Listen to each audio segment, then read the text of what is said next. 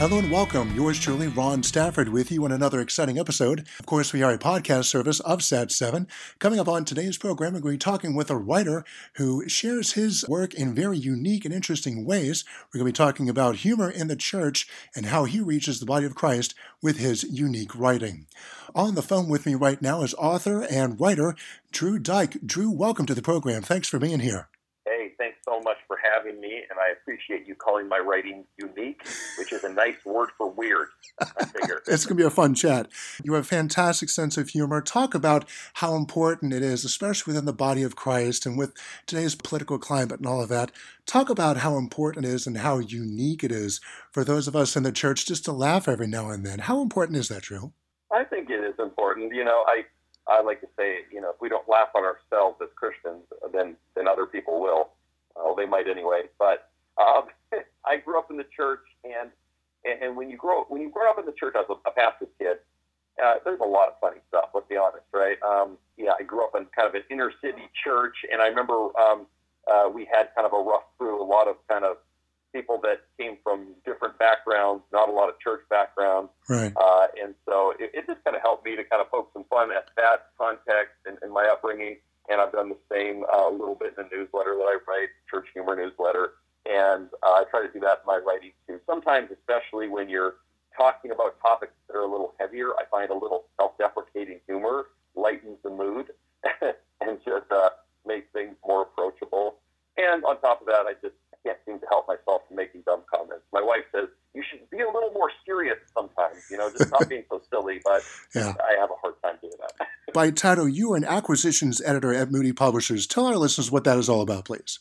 Yeah, sure. So, yeah, my day job, I'm an editor for Moody Publishers. It's a little weird because Moody is out in Chicago and I live near Portland, Oregon. Uh, so I work remotely. So, you know, I have to get a dress shirt on for the conference calls, but I can wear my pajama bottoms. It's fun. I kind of burn the candle at both ends when it comes to publishing because I'm editing other people's books. And then when I can get some free time from my three little kids, I try to write my own. So that's my life. Definitely working a lot with words. Interesting. Talk about your great family before we talk about church humor. Yes.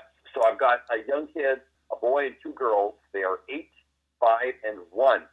And here's the deal. So I just had a we had a baby like a year ago. I'm 42. Oh. And I did I did the math, and I figure by the time this child is in high school, I'll be about 104.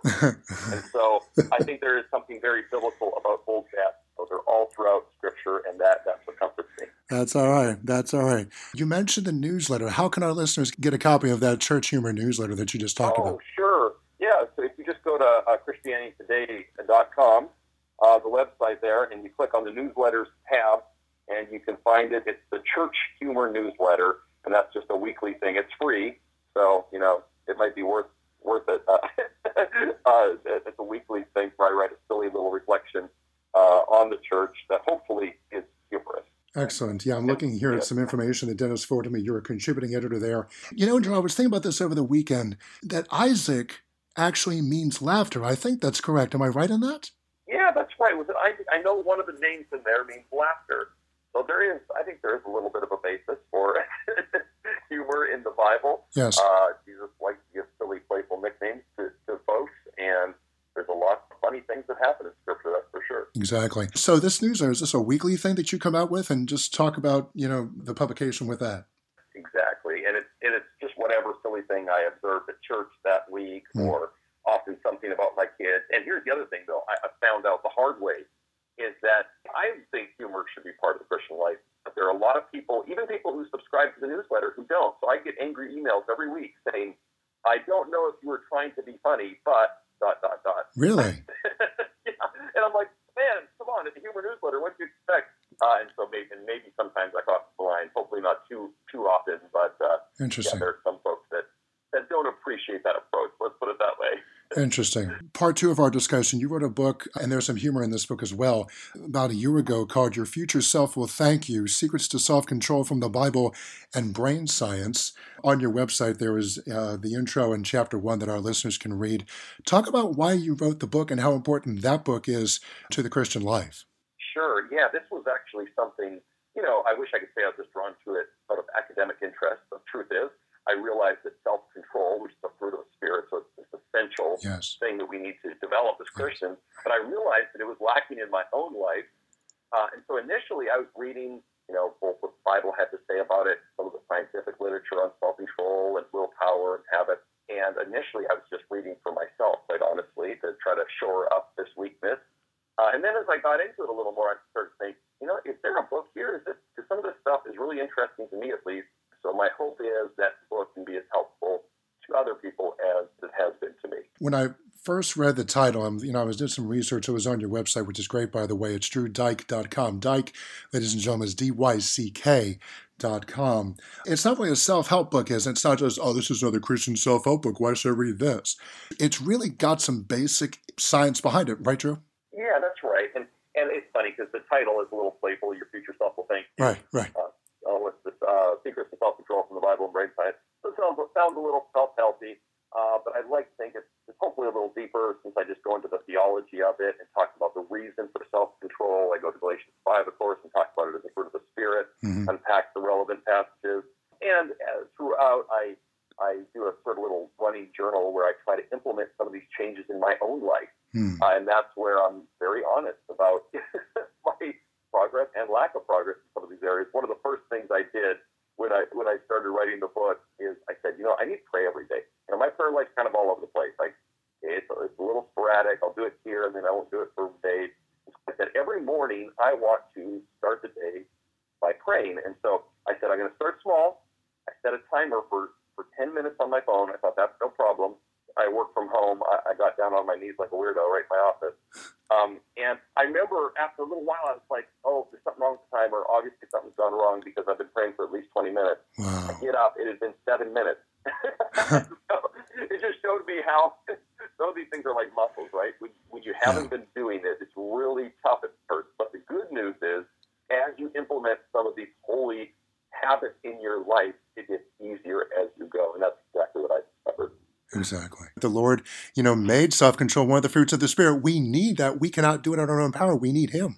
Exactly. That's another crucial point that I make. Is you know, some people think of self-control, especially from a secular perspective, as this sort of independent virtue. I can just muster up myself, right? If I'm just disciplined enough and determined enough, I can become a really self-controlled person. Well, from a Christian perspective, though, you're right. It's a fruit of the Spirit, which means it's something that's empowered by God. We have to be connected to God if we want to see self-control uh, grow in our lives. So that's a huge part of this topic is nurturing that vertical relationship with God through Christ to grow in this area. That's fantastic. Where can our listeners uh, get a copy of the book, Drew? Well, there's a little bookstore. It's actually based uh, in Seattle called Amazon.com. Mm-hmm. Mm-hmm. I've heard of it. have heard of it. I've heard yeah, of it. that's one place to get it. Okay. Uh, most places carry it. Christian Book uh, uh, Distributors does too. Um, and so, yeah, most places, usually it's in bookstores. That always kind of breaks my heart, though, when I walk into one and I go, they don't have me in here, but I forgive them because I'm a Christian. That's all right. That's all right. This has been a fun conversation. Would you mind closing our time today, uh, Drew, with a word of prayer to our Lord and Savior? Would you mind doing that for us, please? I would love to. I would love to. Lord, thank you for this opportunity to talk to Ron. Um, I've enjoyed it. Lord, we uh, thank you that you have uh, made us with all kinds of different passions and desires, and you've made some of us with an appreciation for humor. Uh, we believe that comes from you. We sure hope you have a sense of humor. Um, and and we just are so thankful for your presence in our lives. And Lord, when it comes to self control, I'm grateful not only that you save us, uh, but that you're not content to leave us like you found us, but that you actually change us as we walk with Jesus. That we become more self controlled. We grow in spiritual maturity and godliness. And I pray for everyone listening uh, to this right now that you would um, help us to surrender to that process, that we would trust you to conform us to the image of your Son as you promised to do. And we thank you for that. And we pray all these things in Christ's name. Amen. Amen. Again, it's uh, drewdyck.com. It's all one word, right? Uh, D Y C K. That's your website, Drew? You're right. dyck.com. Uh, drop by there, shoot me an email. Would love to connect with you. I've got some cheesy pictures of my family. You can take a look at that too. and you can read a free chapter from the book. Excellent. Drew Dyck, uh, thank you so much for the time today. It was absolutely a pleasure. Thank you. Oh, thank you. Likewise. Appreciate it. Again, check out his website, drewdyck, D-Y-C-K dot com, drewdyck.com. That's going to do it for me, Ron Stafford, thanking you as always for being right there. And remember, only with God's strength and God's help, you can make today a great day and tomorrow even better. We'll chat again next time. We live in a changing world that offers more ways than ever to minister to others. Sat7 is changing how ministry is done by using cutting edge technology, and we beam age old biblical truth through well produced programs into living rooms. By partnering with churches, we're able to overcome obstacles in communicating the gospel message around the world.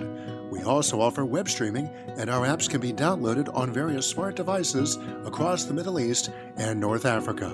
The SAT7 return on your investment is that $1 provides one document home with one year of SAT7 broadcasts. In order for SAT7 to continue in this effort, we need support from listeners like you. Visit us online today at sat7usa.org slash unconventional. Again, that's sat7usa.org slash unconventional. Or call us at 866 744 7287. That's 866 744 7287.